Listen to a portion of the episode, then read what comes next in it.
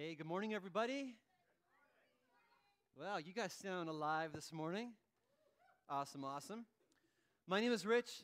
Want to say it's great to have you out today. And uh, um, if you're a guest, just hope that you feel right at home. Want to let you know a, a couple things that are happening uh, just around CTK Ferndale over the next couple months. The best way actually to find out what's happening is through this um, program. There's some available at the back door there on your way in, but it has all the information on stuff that's coming up.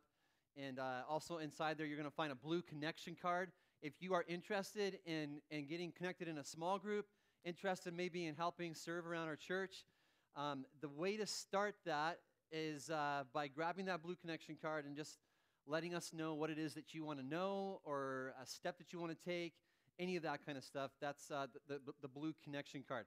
Um, we were actually uh, we had a baptism service planned for April. And uh, just want to let you know that we are actually kind of pushing that out down the calendar a little further. We're going to be having a baptism service on June 11th now. And so if you are a, uh, you've put your faith and trust in Jesus, you're, you're, you are a Christian, and you haven't been baptized, June 11th is your day, okay? So mark that on your calendar. And uh, um, again, the way to start that process uh, is through that blue connection card, or you can actually also go out in the Commons and grab a baptism form and uh, let us know that you'd like to be baptized, and we'll get in touch with you and let you know um, everything that's happening from there. Um, yesterday, there was a women's conference here at our church. Yeah, awesome. Some ladies were able to make it. I just want to say a big thank you to everybody that was able to help put that on. I heard there was, was somewhere in the vicinity of 15 uh, ladies that kind of came together to put that on and just make sure that the ladies that came were loved on and cared for. Um, she's not here this morning, but Melissa Alsner just did a tremendous job of, of making that happen. So um, just make sure you say thank you to her at some point in the near future. That would be super cool. I have got some exciting, exciting news to announce this morning. Before I do that, uh, just want to say a couple things. So, so it, if you've been around here for any length of time, you know that we are a church that's on a mission. We are a church that doesn't just believe that God put us here in Ferndale to twiddle our thumbs and be a holy huddle, be all about doing our own little thing.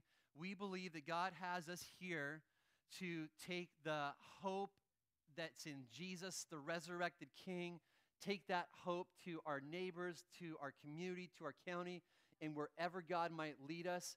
The, the good news that we have is too good to just keep to ourselves, isn't it? And so we, we want to be about taking Jesus wherever we can. We want to be about making disciples of Jesus who will go and make disciples, help people experience the joy of salvation, a purposeful life of following Him. But to do all of that, a key piece in making that happen is leadership. And some of you know that over the last several months, we have been praying uh, that God would bring a, a leader to our church who can who could come alongside and, and help lead us in this, this mission that we're on. Well, I am super stoked to announce this morning that God has provided, and uh, we have a, a new guy that's going to be joining our staff team. His name is Eric Young, and I'm actually going to invite Eric to come up here on the st- join me up here on the stage. Why don't you show Eric some love this morning? Let him know you're glad to see him. So this is this is Eric. And here's a picture of his, his wife, Savannah, and their three adorable kids. And uh, Eric is going to be officially joining our team on May 1st. And his first Sunday with, with his family here will be on uh, May the 7th. But uh, super excited to have this guy here. And maybe you're going, he seems like a familiar face. He probably is. Eric is a, he's actually a Ferndale guy. He graduated from Ferndale High School back in 2005. Um, he has been that was a while ago. Yeah, I was 92, so no, that's not a long time ago.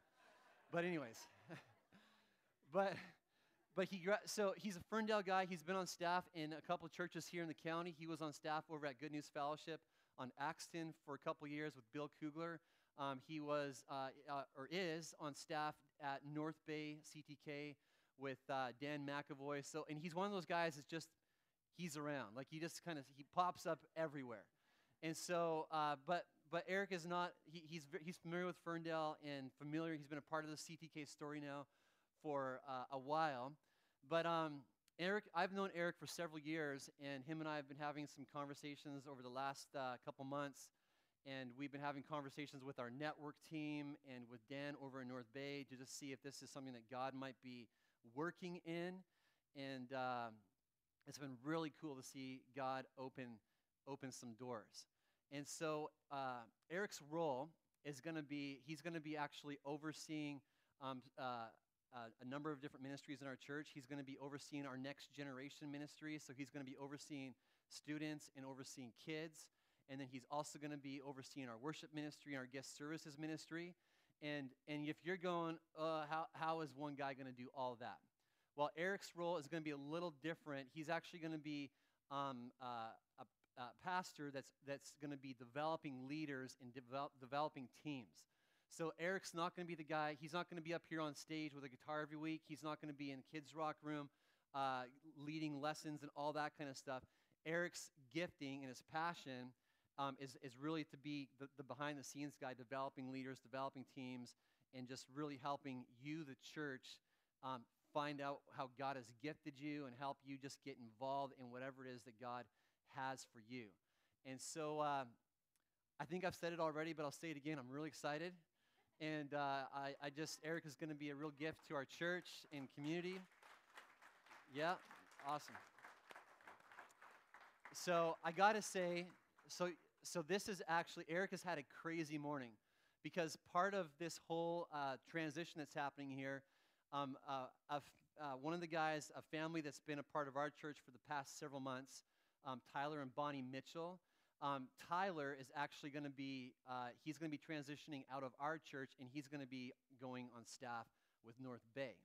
And so they are announcing the Eric transition and the Tyler transition in North Bay today, as well as us over here. So Eric was here at 8:30 this morning. As soon as we announced him, he went out, got in his car, and drove over to North Bay for their 9:30 service.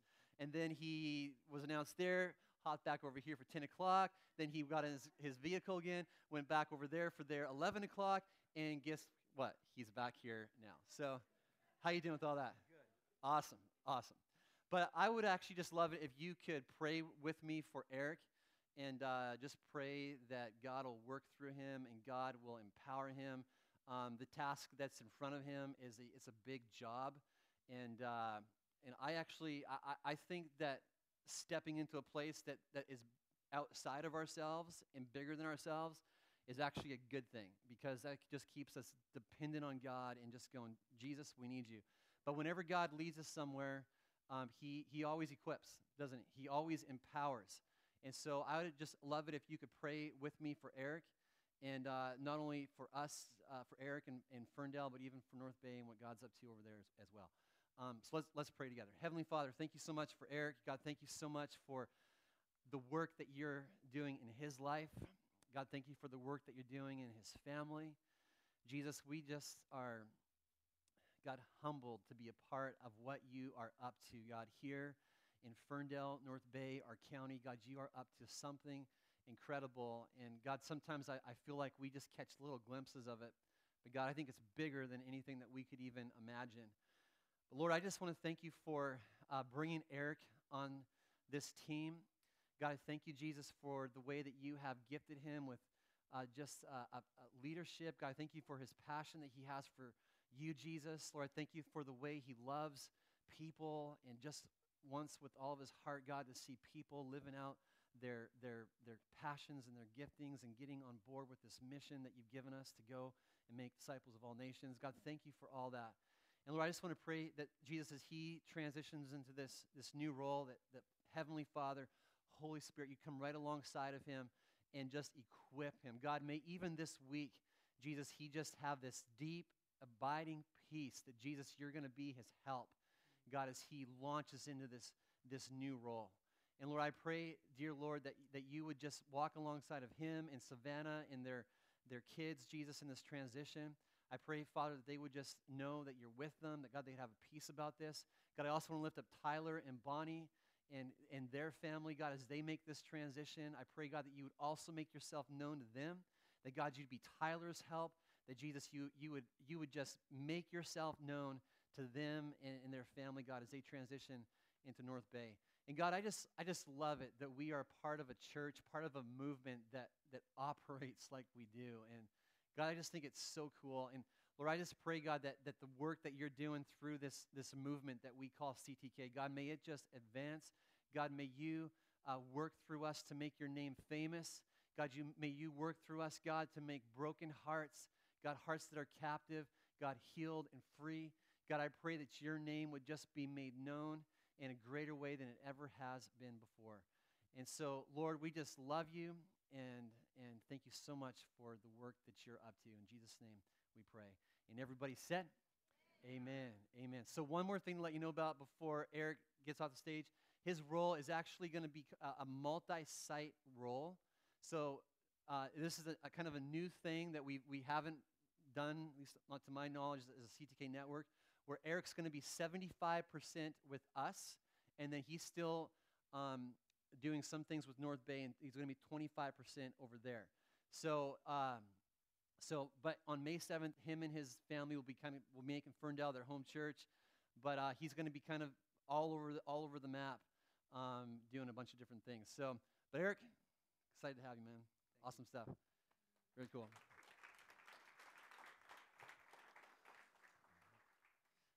All right, we are uh, jumping in this morning to a brand new series called In Defense of Christianity.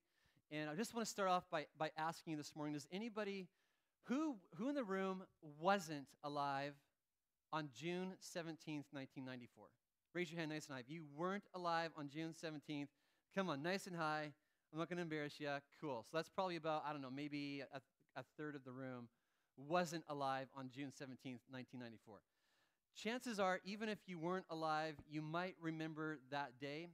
Um, it was one of the most unusual days, actually, in modern history. Just four days prior, two people had been brutally murdered. And on June 17th, the Los Angeles Police Department was told to be on the lookout for a white Ford Bronco. Do you remember what happened on that day now? Yes. Um, inside of the Ford Bronco was the murder suspect, and he was uh, the most famous, one of the most famous football legends of all time, none other than O.J. Simpson. And it was nearly five hours before the Bronco was spotted. And when police caught up to it, it would lead to what was the most bizarre and infamous police car chase in all of history. The northbound 405 lane of the uh, uh, lane of the 405 freeway was shut down as around 20 police cars followed the white Bronco like a flying geese uh, V formation. And uh, it, it became, it was covered on all three of the major networks. They, they just canceled all their regular uh, programming and went to the car chase. Um, NBC, which at the time was broadcasting game five of the NBA Finals, actually put game five up in the top right corner of the TV so they could show the car chase on their, their, their, their programming. It was so big that pizza deliveries for Domino, Domino's Pizza were just as big during the car chase as they had been for Super Bowl Sunday. It was this national drama in the making. While the chase would come to an end at around 8 p.m., with Simpson pulling into his home and later surrendering, and that would in turn lead to what was known and still is known to this day as the trial of the century. Simpson in his own words, would plead absolutely 100% not guilty. Nevertheless, it appeared for the prosecution like this was going to be a slam dunk case. The, the evidence pointing to, to, to, to Simpson's guilt, it was a mountain of evidence. And they thought this was going to be the easiest case they'd ever done. I mean, there was the Bronco getaway with the passport inside, the $8,000 cash, the fake goatee, and the mustache. There was the, the lady who, who saw Simpson speed away from the murder victim's house the night of the murders. There was all the DNA matches. And then, of course, there were the gloves.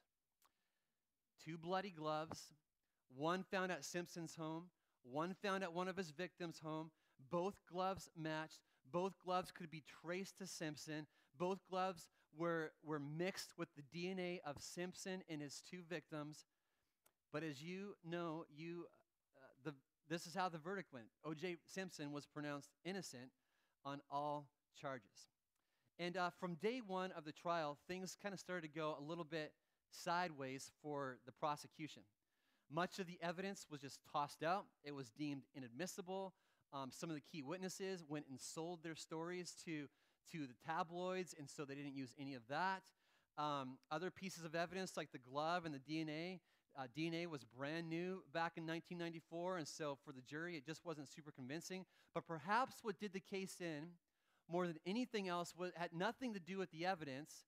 It didn't have anything to do with the defense's case. It didn't have anything to do with all the mistakes that the prosecution made in, in the trial, but perhaps what did the case in the most were the preconceptions the jurors brought into the trial. You see, O.J. Simpson, one of the most, back in the day, one of the most famous uh, people, most well recognizable faces in America, and, and, and people looked at OJ and they're like, this guy is, I mean, he's a nice guy. He's got that, that million dollar smile. He's friendly. He's popular. Everyone even had an affectionate nickname for, for OJ. They called him the Juice. And, and, and was the Juice really capable of doing such a horrible thing?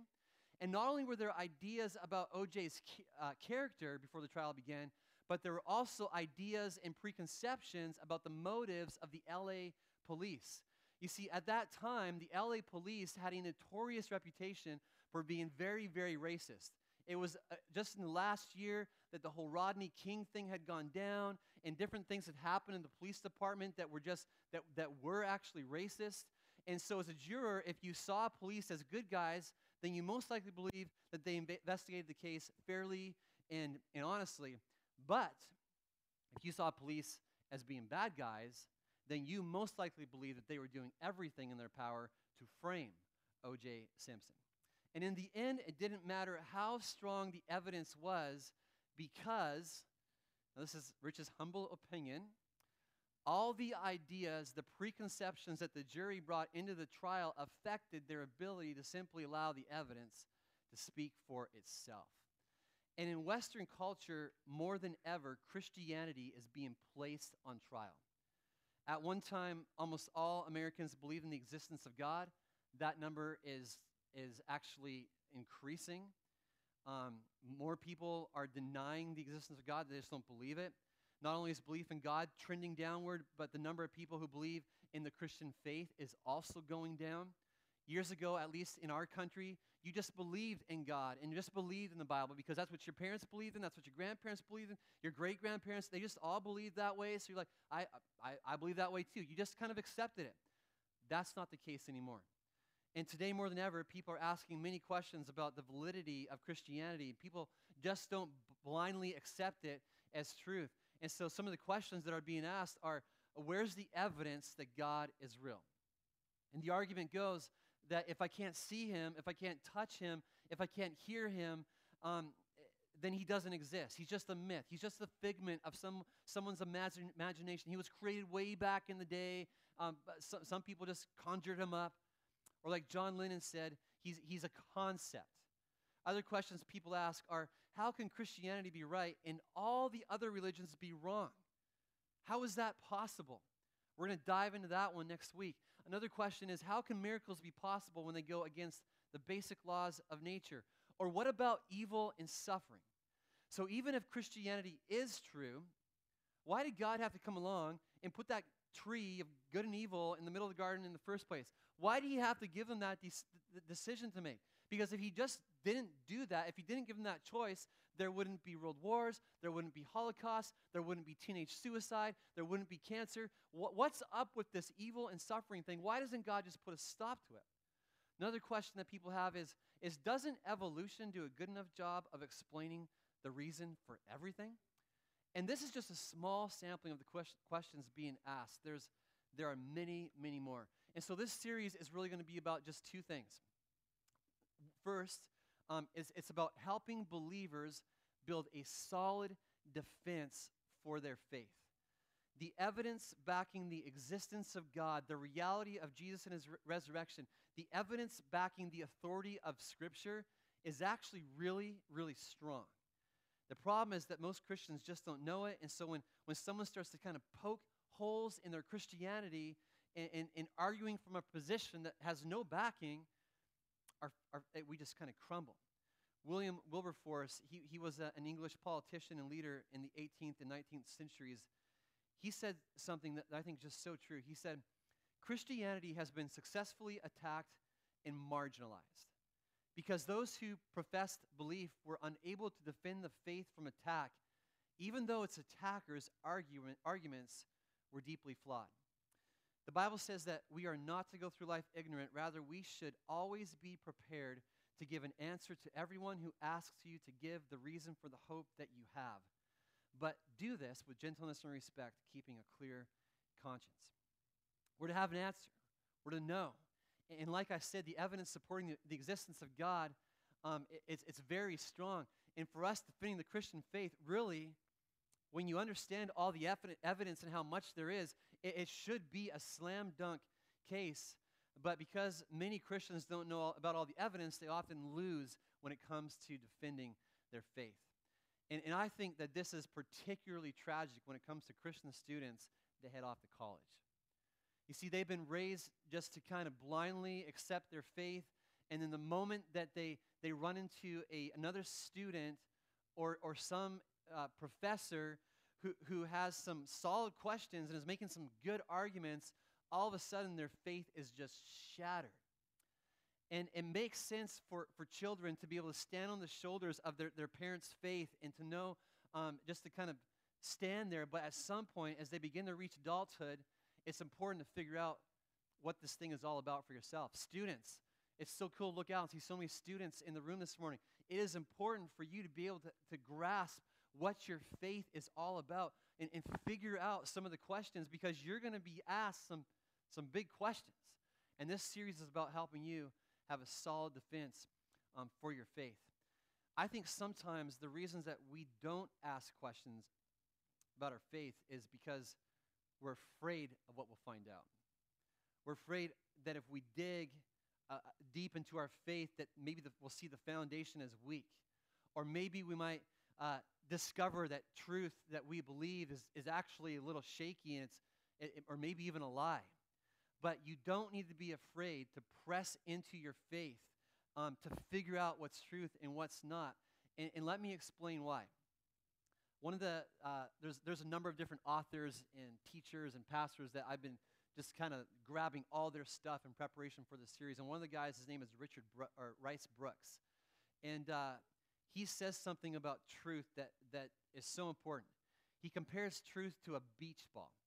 Now, remember, as, as a kid, you go to the lake, you go to the beach, and you bring out the beach ball and you, you toss it around on the beach, and then you head out in the water and you start whacking it back and forth. Well, if you're anything like me, at some point you go, okay, I gotta, I want to see if I can put, push this beach ball under the water. And so you try to push it down into the water, but it keeps wanting to, to, to, pop back up. And so what do you do? You grab some of your friends and maybe you dogpile on top of that beach ball to make it go down. And you can actually suppress it, put it down under the water for a time. But what's eventually going to happen?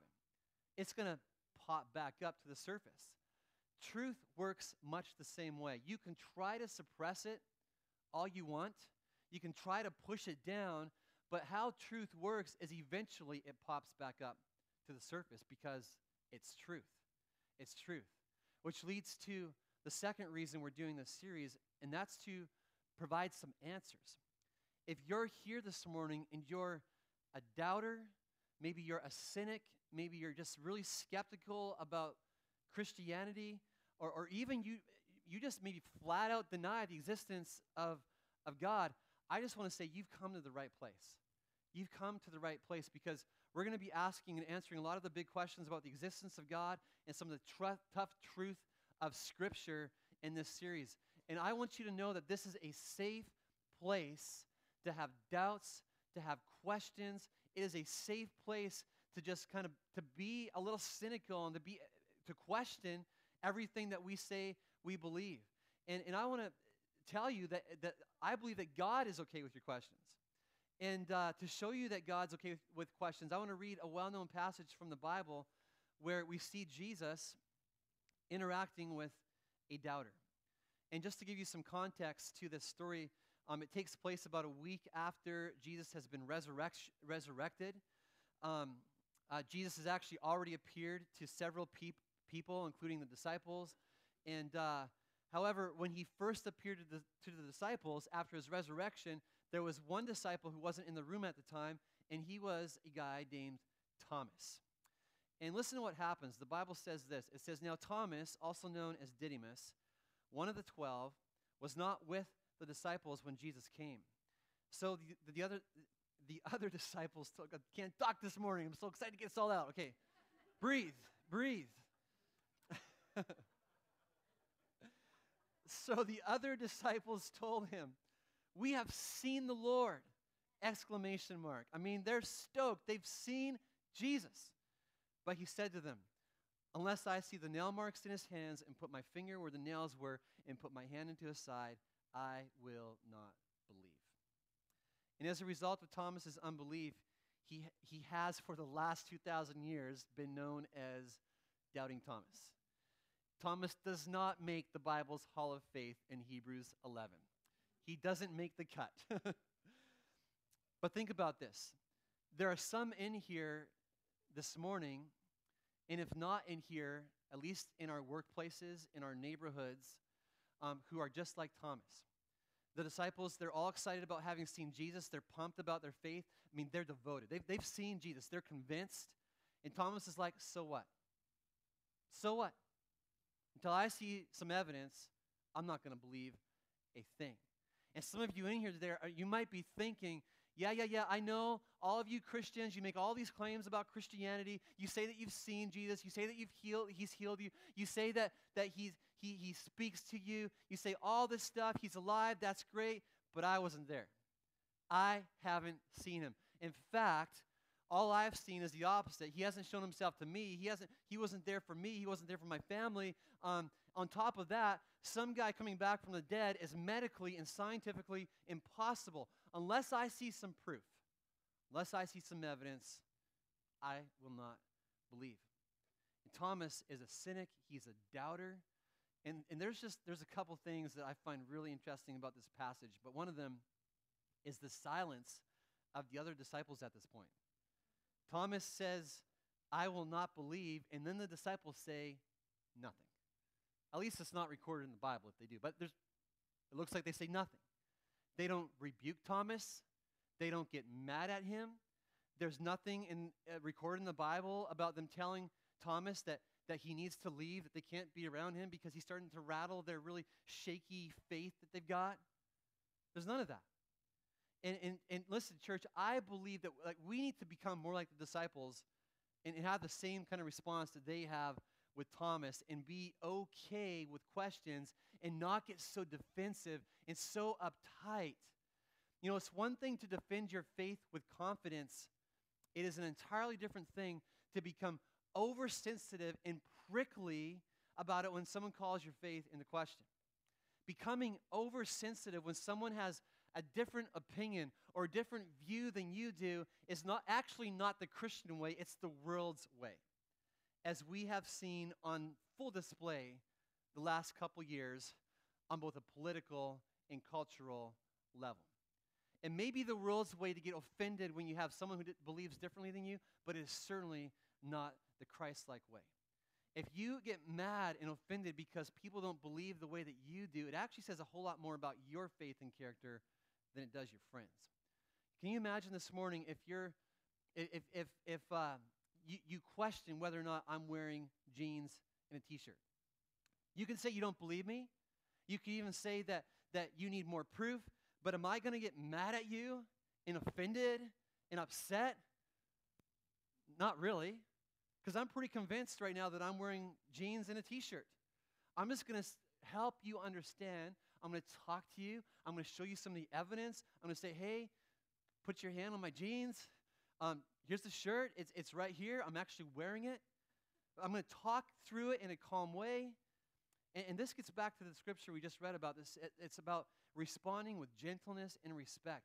Those with questions about our faith might be a whole lot more open to discussion if we just respond with calm. Reasoning with other reasoning with the other side rather than denouncing the other side opens the door for understanding opens the door for dialogue, for conversation. Whereas when you get your back up, it just shuts all that down. So Thomas, he doubts, and the disciples do nothing. They don't push Thomas away. In fact, they do just the opposite. The Bible goes on to say, a week later, his disciples were in the house again, and look who's with them. Thomas was with them. He's, he's hanging out. He's still doubting.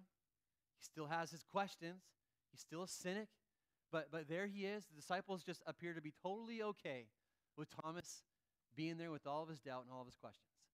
And the next we, we read that though the doors were locked, Jesus came and stood among them and said, Peace be with you. Then he said to Thomas, he looks at Thomas and says, Put your finger here. See my hands? Reach out your hand and put it into my side. Stop doubting and believe. And Thomas said to him, My Lord and my God. Then Jesus told him, Because you have seen me, you have believed. Blessed are those who have not seen and yet have believed. And I absolutely love this about Jesus. Last uh, summer, we I, did a message called uh, just on sincere doubt. We kind of dove into this a little bit where uh, Jesus doesn't look at Thomas in a condescending way. He doesn't kind of frown down at Thomas. He doesn't get mad at Thomas. He's not defensive and prickly about the whole deal. Instead, he invites Thomas to come close. It's like he says, Hey, Thomas, I have, I have some evidence I want you to see. Here I am, and here's the scars in my hands. Check out my side. I'm the real deal. Reach out your hand, feel for yourself. And if you are here today and you're a doubter, skeptic, cynic, or outright denier of the Christian faith, Jesus' response to you is the same today. Rather than be upset or offended by our doubts and questions, Jesus lovingly invites us to take a closer look. Come check out the evidence, he says. There's plenty of proof that I'm the real deal. Bring me all your questions, bring me all your doubts. Let me show you. And, and throughout the rest of this series, that's exactly what we'll be doing. We're going to be answering questions, looking at the mountain of evidence backing the Christian faith. And my hope and prayer for, for, for us is it'll be like we're, we're taking our seat on the jury, listening to all the questions being answered and all the evidence that's being presented over the next several weeks, and that you'll be able to come up with the right verdict, that you'll be able to make a solid decision on whether or not the God of the Bible is real. But to come up with the right verdict, there are important things that you need to do. And most of these things are the same things that any good jury needs to do in order to discover the truth. To begin with, you need to open your heart to the possibility that God exists and that the claims of Christianity are valid. Before any trial takes place that involves a jury, what happens? You have, you have the whole jury selection process where the defense and the prosecution, what they do is they, they, they get all the, the potential jur- jurors in a room and they, they ask different questions. They try to figure out where they're at, if they're going to be the right um, jurors to be on this trial. And, and can you imagine, like just use the O.J. Simpson case, for example, can you imagine if they have all those jurors, potential jurors in the room during the selection process, and they get one of them up on the stand, and one of them says, I don't care what evidence I see. I don't care uh, what, what the defense is. I, I don't care any of that kind of stuff. In my opinion, he's 100% guilty. Not, you're not going to change my mind. Guess what? They are going to ask that potential juror to leave the room because they are not an ideal candidate to be a part of this, this trial. Um, wh- whether it's a murder, murder trial or putting God on trial, the best jurors are those who keep an open heart to both sides of the argument. You have to open up your heart to the possibility that God exists. Next, to come up with the right verdict, you need to trade in your preconceptions for an, an attempt at objectivity. Let me just unpack that a little bit. Whether it's a jury in a murder trial or a jury putting the Christian faith on trial, if you can't put your preconceptions aside, you will not be able to stay neutral and objective. You'll bring in all your ideas and all your, your thoughts, and, and, it'll, and it will cloud your judgment. A jury can't be object, or a, a jury that can't be objective is not a good jury because they won't be able to land on the right verdict. They'll see everything through this, this lens. And there are students in the room today who, who have uh, doubts about God because they've heard some strong arguments from some really smart students or from some, some, some really smart teachers. And they got all this, this negative stuff about God because of what they've heard. Others in the room, you've read books, you've read articles from guys like uh, Richard Dawkins or Stephen Hawking, these well known atheists, some of the most brilliant minds on the planet. And it's, it's, you've got all these preconceptions as a result. Others have heard parents and others you respect who deny the ex- existence of God. Or maybe you're in the room today and life has just gone sideways for you and it's been, it's been difficult. There's been a lot of pain, a lot of suffering. And, and now, because of that, you've got these preconceptions, these ideas about who God is or isn't. And, and, and to be a great juror, you've got to put your preconceptions aside. And when you begin to set your, your preconceptions aside, you just might begin to see things in a whole new light. Next, in order to come up with the right verdict, you need to allow the evidence to speak for itself. Allow the evidence to speak for itself. Um, there have been a mountain of books written on the O.J. Simpson um, case.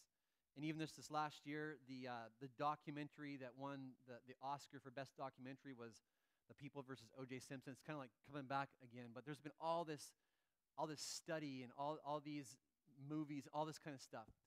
But one of the big issues for the jury in the O.J. Simpson trial was a man named Mark Fuhrman. Remember Mark Fuhrman? Some of you do, yeah. Um, uh, he was one of the, the first guys on the scene. He was a key investigator. He was also a man who had said some very racist things in the past. And many people who, who have studied this trial believe that this became a huge distraction from this mountain of evidence.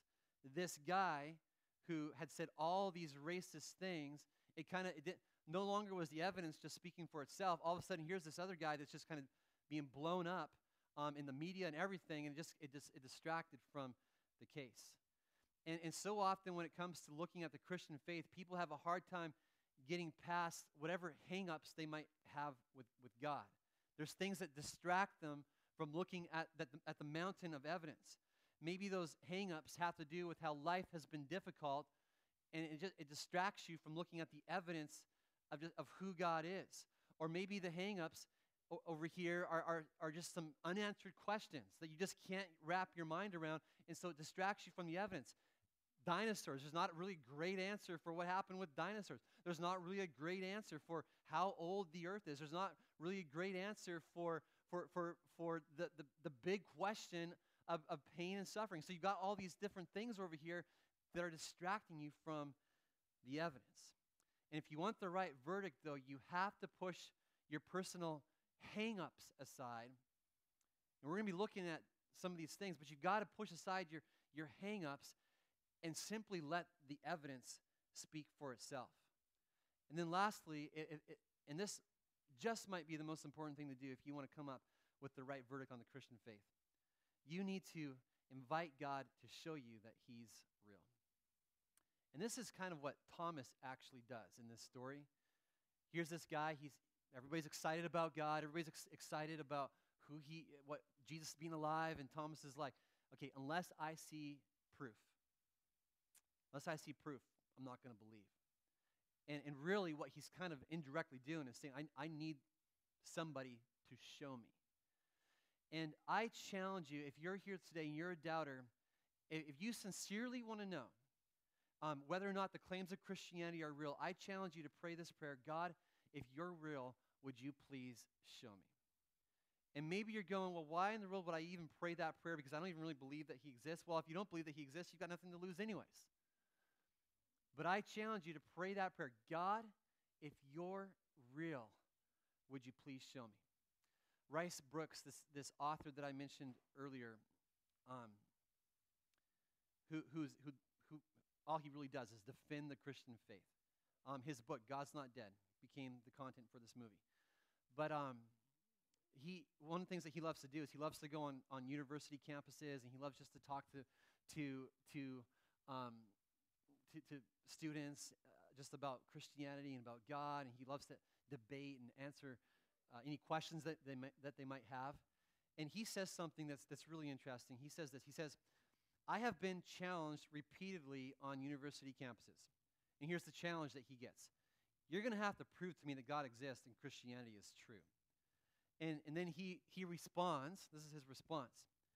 If I do, will you believe in, will, if I believe, will, or if I do, will you believe in him and follow Christ?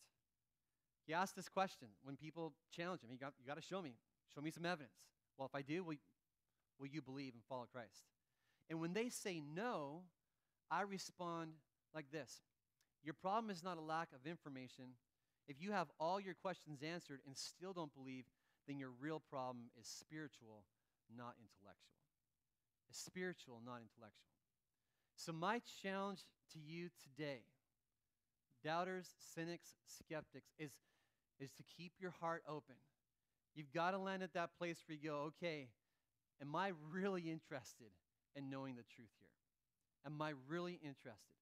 And if your heart is open and you really want to know if God exists and Christianity is true, He'll show you if you want Him to.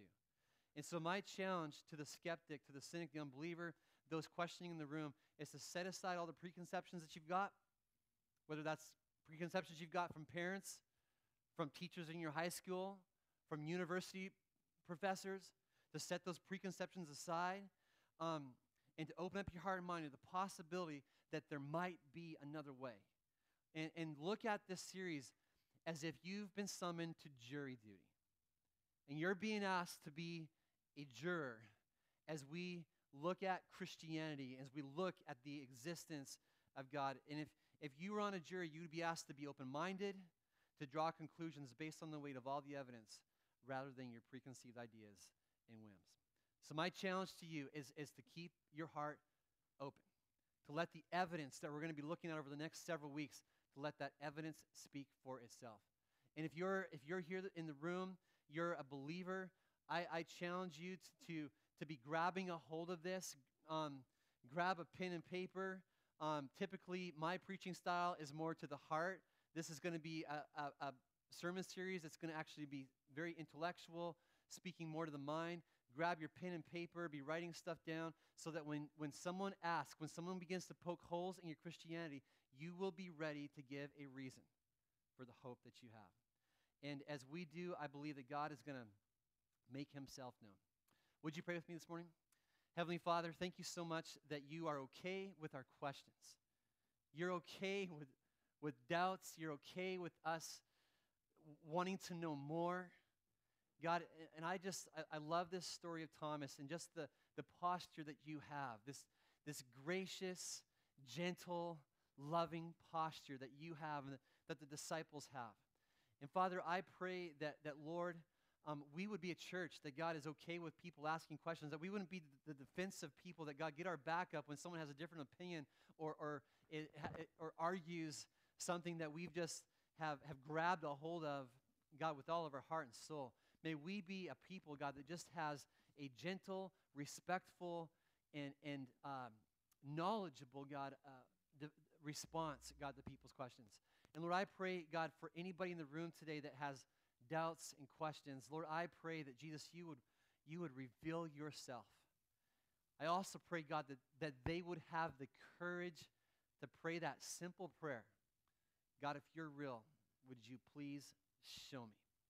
And Jesus, I want to pray that you would just be revealing yourself to us, making yourself known in a very powerful way. I pray in your name, Jesus.